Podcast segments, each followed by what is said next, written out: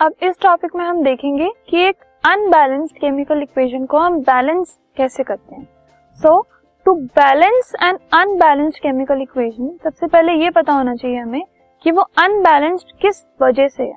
सो unbalance होने का उसका रीजन है number of atoms of elements reactant में और प्रोडक्ट में अनइक्वल है, ठीक है? So an unbalanced chemical equation can be balanced by making the number of atoms on both sides of the equation equal जो अनइक्वल नंबर था, उसको हम इक्वल अगर कर दें तो वो अनबैलेंस से बैलेंस हो जाएगी, ठीक है? अब इससे पिछले वाले सेक्शन में हमने जो अनबैलेंस इक्वेशन का एग्ज़ाम्पल देखा था, उसी को हम बैलेंस करते हैं। So this is an equation which is unbalanced H two plus O two as H two O that is hydrogen plus oxygen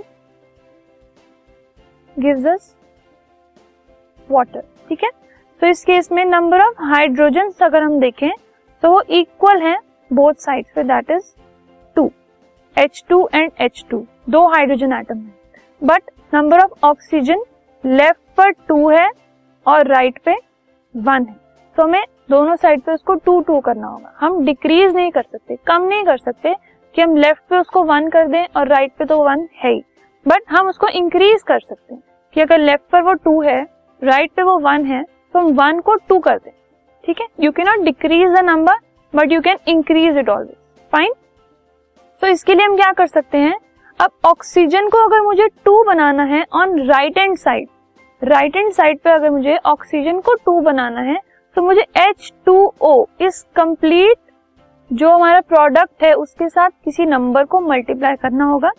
So here we have H two O O है one अब इस one को to करने के लिए, इस पूरे को अगर मैं टू से मल्टीप्लाई कर दूँ तो हमारे पास आ जाएगा two H two O fine अब इस केस में क्या हुआ? एच हमारे पास टू हो गए। So let us see how it is done अब नंबर ऑफ़ एच एटम्स अगर हम देखें रिएक्टेंट पे क्या है? और प्रोडक्ट में कितने हो गए? फोर अगर हमने H two plus O two as two H two O में उसको कन्वर्ट कर दिया रिएक्टेंट में है दो प्रोडक्ट में हो गए फोर अब ऑक्सीजन एटम्स अगर हम देखें तो रिएक्टेंट में है टू और प्रोडक्ट में है टू अब हाइड्रोजन जो है वो डिफरेंट हो गए. अब उसको बैलेंस करने के लिए अगर मैं हाइड्रोजन को भी टू से मल्टीप्लाई कर दूँ तो एच टू को भी हमने टू से मल्टीप्लाई कर दिया सो इक्वेशन क्या बन गई?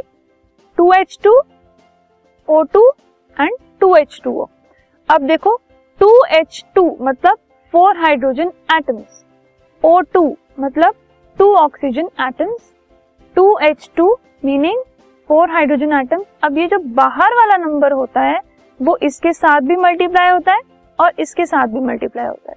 तो टू एच टू भी होगा और टू ओ भी होगा मतलब ऑक्सीजन भी हो गए।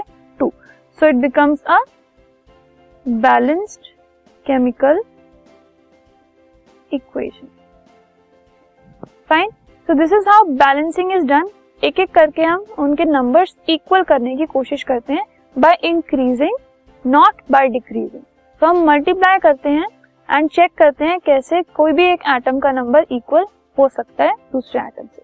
Fine so let us now move on to our next topic